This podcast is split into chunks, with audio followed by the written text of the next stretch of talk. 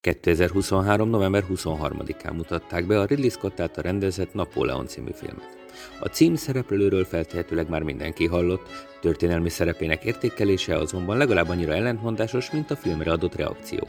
Míg egyesek szerint Napóleon a modern európai politika egyik legjelentősebb államférfia és Franciaország felvirágoztatója, addig másoknál a történelem zsarnokai és a nemzet tönkretevői közé kerül.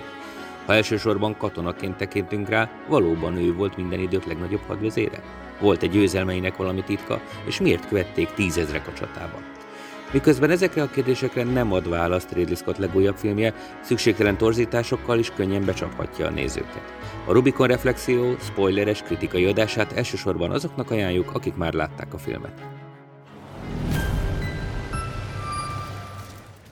Köszöntünk mindenkit a Rubikon Reflexió legújabb adásában. Én Antalfi Péter vagyok, és Varga Dániel kollégámmal most egy rendkívül aktuális témát veszünk elő nektek. November 23-án mutatták be Ridley Scott legújabb Napoleonnal foglalkozó mozifilmjét. Elvileg a rendező személye garancia lett volna rá, hogy egy nagyszabású, látványos történelmi opuszt látunk. Végül is a Gladiátornak, hogy a Mennyei Királyságnak a rendezőjéről van szó, de hozzá csatlakozhatjuk, hogy a Szárnyas fejvadász, vagy éppen a nyolcadik utas a halált. Azonban a kritikák rendkívül megoszulak. Most azzal fogunk foglalkozni, hogyan küzdött meg Ridley Scott a Napóleon jelenséggel, vagy a Napóleonnal, mint emberrel. Míg egyes kritikák azt írták, hogy akár kétszer vagy többször is megnéznék a moziban a filmet, mások olyanokat írtak, idézem, hogy Ridley Scott átrohan Napóleon életútján, egyiküket sem fogja a golyó, vagy a gügyögő Napóleon legyűri a félvilágot, de a feleségét nem tudja. Napóleon egy hisztigép volt, felesége pedig majdnem elröhögte magát a vállási papírok aláírása közben.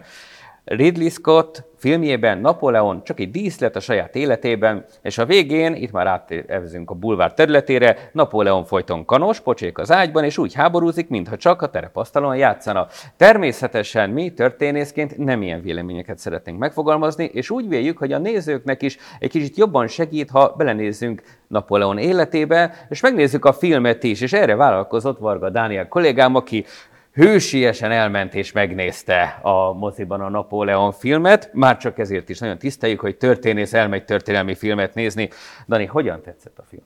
Hát az igazat megalva nem igazán tetszett. Pedig megpróbáltam megadni neki az esélyt. Kétféle módon néztem a filmet, úgymond egyszerű civil nézőként, illetve történészként, de egyik módon sem nyűgözött le az alkotás. Véleményem szerint, aki nem igazán ismeri Napóleont, és a korszakot, az könnyedén elveszhet abban, hogy ki kicsoda, és pontosan mit is lát a képernyőn. Aki pedig szereti és ismeri is a korszakot, illetve Napóleon személyét, annál igen hamar felmehet a vérnyomás a sok történelmi pontatlanság miatt. Ridley Scott egyik híres megszólása volt már a film kampányának az idején. Egy kritikus történésznek annyit üzent, hogy akik nem voltak ott, azok fogják be a szájukat. Szóval azt szeretném kérdezni, Dani, hogy te ott voltál.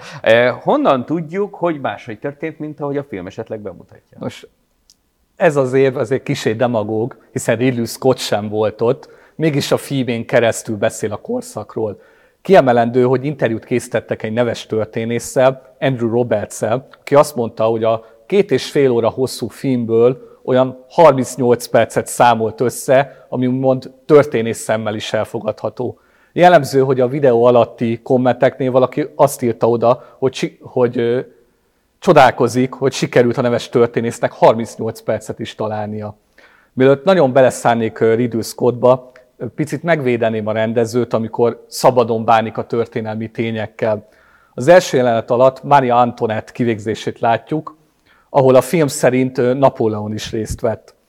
Ez nem történt így, a neves főszereplőnk nem volt ott a kivégzésnél, tehát elvileg már az első képkockánál foghatjuk a fejünket, ám de ezt a csúsztatást talán még el lehet fogadni, mint úgymond hangulatfokozó változtatást. Sok másik jelenetnél a rendező azonban már nagyon átlépi a határt.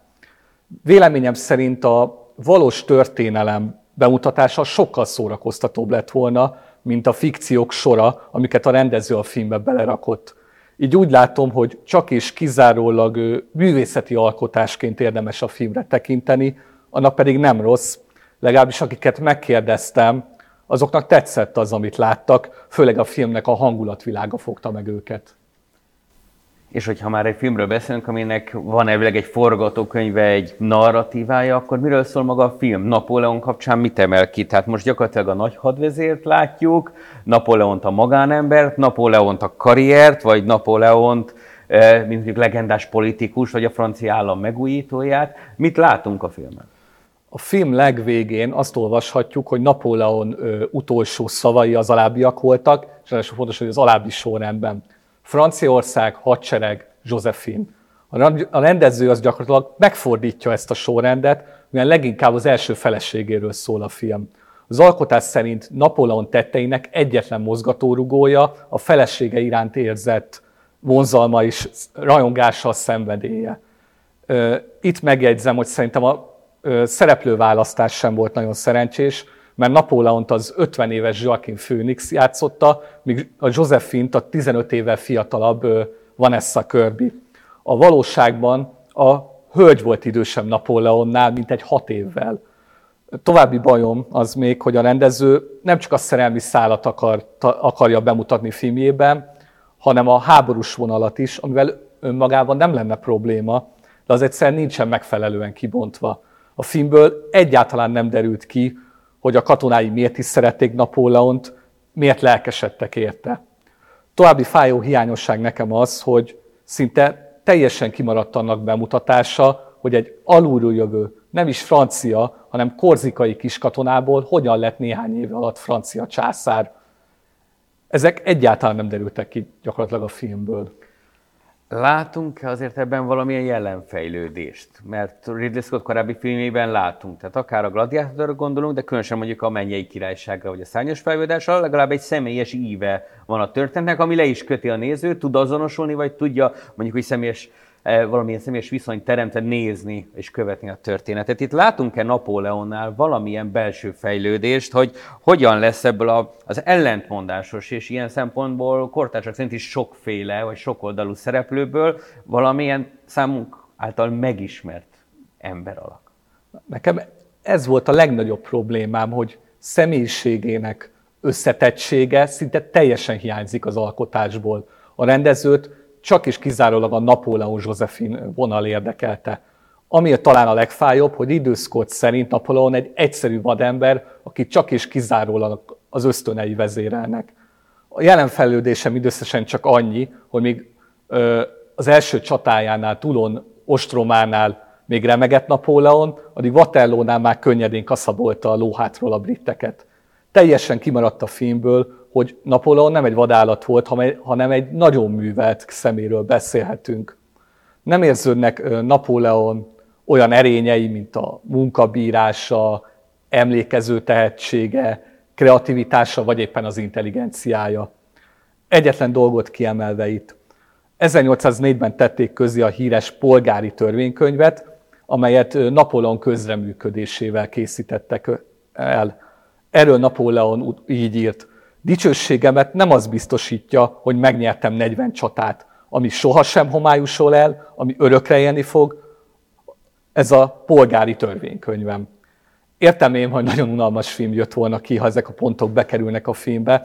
Ezzel csak azt akartam jelezni, hogy Napóleon személyében sokkal több van, mint hogy csak egy brutális vadember lett volna. De amikor itt most beszélünk, azok mondjuk jelenbeli, vagy belső tulajdonságok. De Napalon kapcsán ugye van egy klisé is, és illik is föltenni a kérdést, úgyhogy most fölteszem én is, hogy hogy jelenik meg Napóleon kívülről? Igaz ez a méretbeli probléma? Egyáltalán milyen magas volt Napóleon a valóságban, vagy éppen a filmben? Valóban ez egy olyan kötelező kör, amit egyszerűen le kell futni. Napóleon halála után az orvosa megmérte a császárnak magasságát. Az eredmény szerint közel 1 méter 70 cm magas volt. Ez a méret a maga korában teljesen átlagosnak számított. Napóleon, a, mint a propagandának a nagymestere, tisztában volt azzal, hogy az egyszerű, hétköznapi és szerény megjelenésével sokkal sikeresebben építheti meg saját legendáját, ezért szándékosan úgy öltözködött, hogy alacsonyak tűnjön, ezzel is hangsúlyozva történelmi nagyságát. Ridley Scott is rájátszik erre egyébként, hogy Napóleon alacsony volt viccet csinál belőle például, amikor kis sámira kell lépnie az egyiptomos jelenetnél, hogy megvizsgálja a múmiát a tábornokai előtt. Ezt nem csak ő követi el, hanem a Christian Clavier által játszott francia Napóleon interpretációban is kifejezetten alacsony színészt akartak erre mondjuk úgy castingolni. Viszont ha most egymás mellé rakjuk gyakorlatilag a filmet, tehát mondjuk a fikciót, vagy mondjuk a művészi koncepciót, és magát a történelmet, akkor, és így beszélünk egy kicsit a realitásokról, akkor maga Napóleonnak a karrierje az hogyan épül fel? Tehát mi az, amit esetleg a filmben is látunk, vagy a filmhez mondjuk, mert ott csak felvillan, meg kéne értenünk, hogy hogy jut föl a ranglétrán gyakorlatilag Korzikáról Napóleon, mint aztán francia főtiszt. Napóleon valóban akkor aratta első figyelemre méltó sikerét, amikor 1793 végén az ő tervei alapján foglalták vissza a brit flotta előtt megnyitott Toulon városát, és valóban 1795. októberében ő is részt vett a párizsi royalista felkelés leverésében. Két lábjegyzet azért a történethez. Egyrészt a tüntetőtömeg nem volt fegyvertelen, mint a filmben, másrészt pedig Napóleon nem játszott oly sorsdöntő és vezető szerepet a napon, hogy azt később állították, de egy bizonyos Stanislav Freon képviselő, aki szerelmes volt Pauline Bonapartéba, Napóleon hugába, ő hívta fel a figyelmet arra, hogy Napóleon hogyan is járult hozzá a győzelemhez. Ezt a mellékszálat érdekes lett volna berakni a filmbe szerintem, hogy mi is kell ahhoz, hogy valaki feljebb jusson a langrétrám. Ekkor tehát ismerkedett meg Josephinnel is egyébként. Akit a filmben, hogyha jól értem, egy ilyen kizárólagos főszereplőnek látunk, miközben, de javíts ki a tévedek, hogy bőven nem ő volt az egyetlen nő Napolón életében. Valóban tudjuk, hogy a szüzességét 18 éves korában vesztette el egy fiatal prostituált segítségével. Azt is tudjuk, hogy Josephine megismerése előtt már eljegyzett egy másik hölgyet, akiről azonban később elfeledkezett, úgymond. A legnagyobb szerelme azonban valóban a nála hat évvel idősebb Josephine volt. Olyan fontos volt neki a hölgy, hogy összeismerkedésük után még a nevét is ekkor kezdte el francia módon írni. Így lett Bonaparte-ból végleg Bonaparte. Azonban nem ő maradt az egyetlen nő az életében. Tudni való, hogy Napóleon összejött Maria Walewska lengyel nemesasszonynal is, aki szült egy fiút számára. És egyébként innen derült ki az, hogy Napóleon császár nemzőképes. Talán az sem mellékes, hogy Napóleon gyakran megcsalta aktuális párját színésznőkkel és udvarhölgyekkel. És bár valóban nagyon szerette Józsefint, de azért fontosabb volt neki a dinasztia alapítás. 1809-ben úgy döntött, hogy mivel az asszony nem tud utódot szülni neki, ezért elválik tőle. Napóleon második házasságkötése ezután következett be a Habsburg házból való Mária Luizával. A filmnek talán ez az erőssége, ennek az eseménysorozatnak a bemutatása. Külön érdekesség egyébként, hogy a történelmi források szerint katonák egymás között azt beszélték, hogy Napóleonnak nem lett volna szabad elküldenie az öreg asszonyt, ahogy nevezték, és a 46 éves Josephint, mert ezzel a szerencsecsillagától is megvált. Ha már itt szóba kerültek a katonák, történeti forrásokból tudjuk, és korabeli beszámolókból, hogy rendkívül lojális Napóleon hadserege Napóleonhoz ebből mennyi jelenik meg a filmen? Mert ö, gyakorlatilag a korabeli források és az utolagos visszaemlékezések gyakorlatilag egy teljes hadvezéránt való rajongásról számolnak be. Ez bármilyen formában értelmezésre kerül Szerintem ez a legnagyobb hiányossága a filmnek. Egyszerűen nem derül ki, hogy Napóleon miért volt katonai géniusz, miért szerették a katonák, és miért imádták őt még az egyszerű emberek is. Persze nem lehet egy egész Napóleon életrajzot két és fél órába belesűríteni, de például az itáliai hadjárat bemutatása nélkül egyszerűen nem lehet megérteni az egész Napóleon jelenséget. A tábornok az első itáliai hadjárata során nem csak 11 nagyobb csatát vívott, államokat alapított és békekötést írt alá, hanem azt is megtanulta, hogyan aknázza ki mindezt politikailag a propaganda segítségével.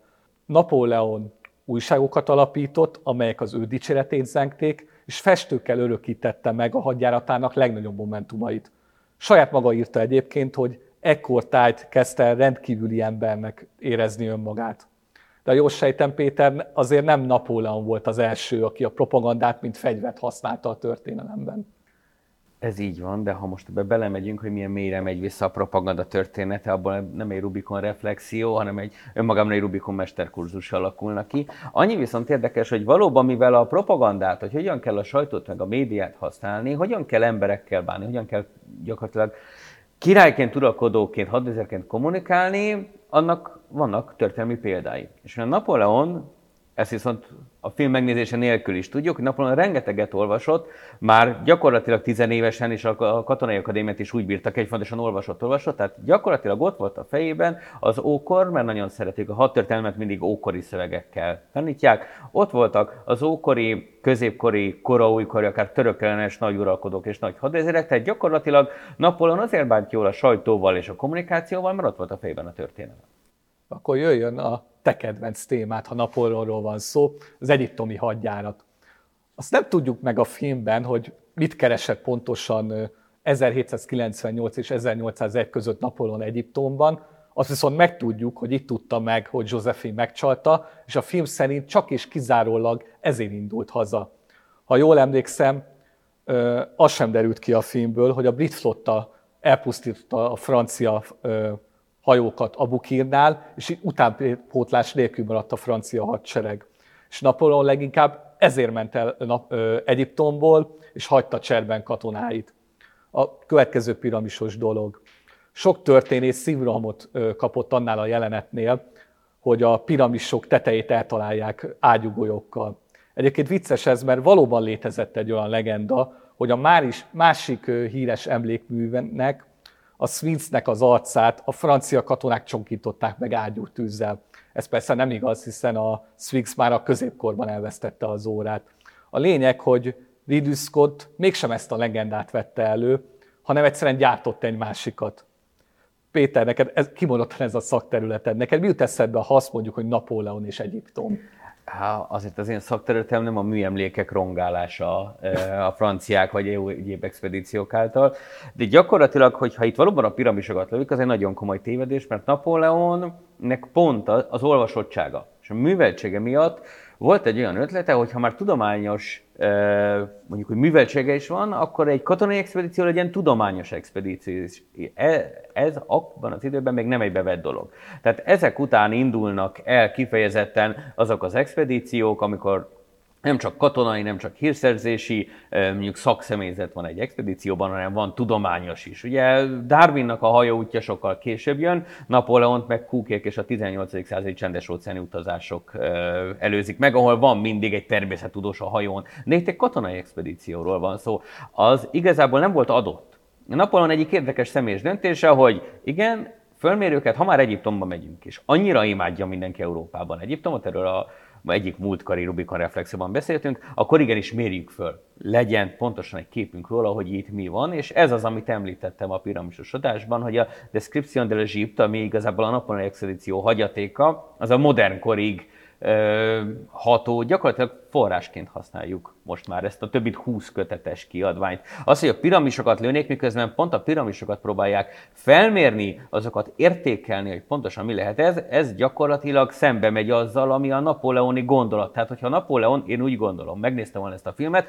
mert neki volt egy humora, biztos jól szórakozott volna a többi jelenetén, ennél az egy pontnál lehet, hogy még ő is ideges lett volna. Igen, jó lett volna, ha ezekről szó esik röviden a filmben, de megint jön a szokásos probléma, két és fél óra alatt ennyi fért bele, amennyi. Ezért leszek kíváncsi, hogy a később megjelenő négy és fél órás bővített verzióban mi lesz benne végül. Kiegészítő jó kis jelenetek, vagy pedig még több történelemhamisítás. De hogy valami jót is mondjak a filmről. A jelmezek és a látványvilág, illetve sok helyen a zenei aláfestés egyszerűen lehengerlő. A film csúcspontja szerintem az volt, és talán egyébként történelmileg is a legpontosabb, mikor Napóleon megkoronázza önmagát. Látszik, hogy Ridley Scott tanulmányozta a korabeli képzőművészetet, mikor ezt a jelenetet megkomponálta. Ezután a csúcspont után azonban nagyon durván elindulunk a lejtőn lefelé. Mikor a, főleg akkor, amikor a Napóleon elleni háborúk ö, kerülnek bemutatásra. Csak az nem derült ki a filmből, hogy pontosan miért is háborúzik össze-vissza. Tényleg csak azért, hogy lenyűgözze Josephine-t? A filmben rengeteg levelet felolvastak, amit Napóleon írt Josephinnek. Jó lett volna, ha az alábbiakból is idéznek egy picit, és egyből érthetőbbé is vált volna szerintem a film. 1813-ban például így fejtette ki hitvallását Metternich osztrák kancellárnak. Uralmam egyetlen nappal sem élné túl erőm elvesztését, amikor kiderülne, hogy már nem kell tartani tőlem. Más szavakkal is elmondta ugyanezt pályafutása során. Öt-hat család osztozik Európa trónusain, s nem örültek, hogy egy korzika is az asztalukhoz telepedett. Csak erővel őrizhetem meg ott a helyemet. Csak akkor fogadnak el egyenlőnek, ha lenyűgözöm őket. Birodalban megsemmisül, ha megszűnök félelmetesnek lenni. Az utolsó mondatok talán, ha elhangoznak a filmben, már is érthetőbb lett volna az egész Napóleon jelenség. Vagy mondjuk elolvasnak mondjuk egy Napóleon lexikont, mert ugye a Napóleon kutatást azt lexikonokba szervezik, ezek vagy 1800 vagy 900 oldalasak. Egyébként ráadásul az, hogy mit akart Napóleon, azt nem tudjuk. Lehet, hogy ő se tudta, tehát ez egy híres humoristának a mondata, hogy Napóleon nem tudta pontosan, mit akar, de ezt pontosan megvalósította. De az, hogy hiányoznak azok az erős idézetek, amikor ő önmagáról beszél, tehát gyakorlatilag nekünk van történeti forrásként olyan, hogy ő hogyan értelmezi a saját szerepét, az viszont valóban súlyos pontatlanság, mert gyakorlatilag készen adott a rendező és a forgatókönyvíró számára, gyakorlatilag nem kell dumákat kitalálni egy filmnek hogyha lehetne sorolni még történelmi pontatlanságokat, vagy hiányosságokat, akkor van-e még olyan, ami kifejezetten mondjuk, hogy megtéveszti a nézőt? Hát rengeteg, mondanom sem kell. Igazából csak a, talán a legfeltűnőbbeket emelném most csak ki. Kezdjük például az Austerlitz csatával. A filmbeli ábrázolással szemben nem az volt az ütközet mindent eldöntő momentuma, hogy ágyúgolyókkal kilőtték az osztrák katonák alatt a jeget. Igaz, a korabeli francia propaganda jött ezzel, és ezt Ridley Scott úgy, ahogy van átvette. A spanyolországi hadjárat az teljesen kimaradt a filmből, ami azért is baj, mert Napóleon saját bevállása szerint is legalább akkora szerepe volt a végső bukásába, mint az oroszországi hadjáratnak. A legnagyobb hiányosság azonban egyértelműen az, hogy a vesztes 1812-es oroszországi hadjárat után egyből a császár lemondása következik az, hogy volt ilyen, mint Lipcse, a népek csatája, az valahogy teljesen kimaradt a rendezőnek. És akkor még rakjuk fel az íre a pontot. Az Elba szigetéről a film szerint csak és kizárólag Josephine miatt tért vissza. A szomorú valóság azonban az, hogy Napóleon már akkor értesült szerelme haláláról, mikor még az Elba szigetén volt. A Waterloo-i csata ábrázolása pedig látványosnak látványos, de az, hogy gyakorlatilag első világháborús lövészárkokból másztak ki a támadásra készülő katonák, illetve Napóleon lovasrohamot vezényelt, és az első sorban harcolt, az már nagyon fájdalmas. Ezek után neked van kedved egyébként megnézni a filmet. Milyen Napóleon filmet képzelnél el, ha lenne fölösleges 150 millió dollárod? Ennyi volt ugyanis a, a filmnek a költségvetése. Még, még sosem osztottam be 150 millió dollárt így fejben, de gondolatkísérletnek jó. Viszont a Waterloo csatán meg pontosan tudjuk, hogy azért sem vehetett részt, de javíts ki a tévedek magában a rohamban, mert ő ugye, mint egy igazi stratéga, hátulról irányította a hadtesteknek, csapattesteknek a mozgását. Ráadásul úgy tudjuk, hogy heven gyomorontása volt. Valamilyen olyan fertőzéssel próbált uralni a csatát, hogy időnként el kellett vonulni a sátorba, és ezért fogta időnként a hasát. E, így nagyon nehéz lovasrohamot vezetni valóban. Tehát gyakorlatilag ilyen dolgokat figyelmen kívül hagyni, amikor egy történelmi szereplő egészségi állapotáról végre van valami információnk, ezt néha még egy orvosi sorozat sem hagyja ki, pedig nem egy 150 millió dolláros produkcióról van szó. Nem tudom, hogy visszakérdezve a 150 millió dolláros kérdést, hogy ha neked lenne, Dani, ennyi, akkor te milyen Napóleon filmet csinálnál? Nos, szerencsére az én Napóleon filmet már 1970-ben elkészítették, Szergei Bondarcsuk rendezésében. Semmi modern CGI, a statisztákat a szovjet hadsereg adta, a Napóleon játszó színész pedig fergeteges produkciót nyújtott. A filmet YouTube-on ingyen is meg lehet nézni, csak be kell írni, hogy Waterloo 1970 teljes film, és meg is porolhatjuk a 2500 forintos mozjegyet, amennyibe a mostani film kerül. Igaz, a Waterloo rendezője csak egyetlen dolgot vállalt be, egyetlen csata ábrázolását, de azt tökéletesen megvalósította. És akkor meg nem is beszéltünk a háború és békéről, amelynek többféle feldolgozása is van.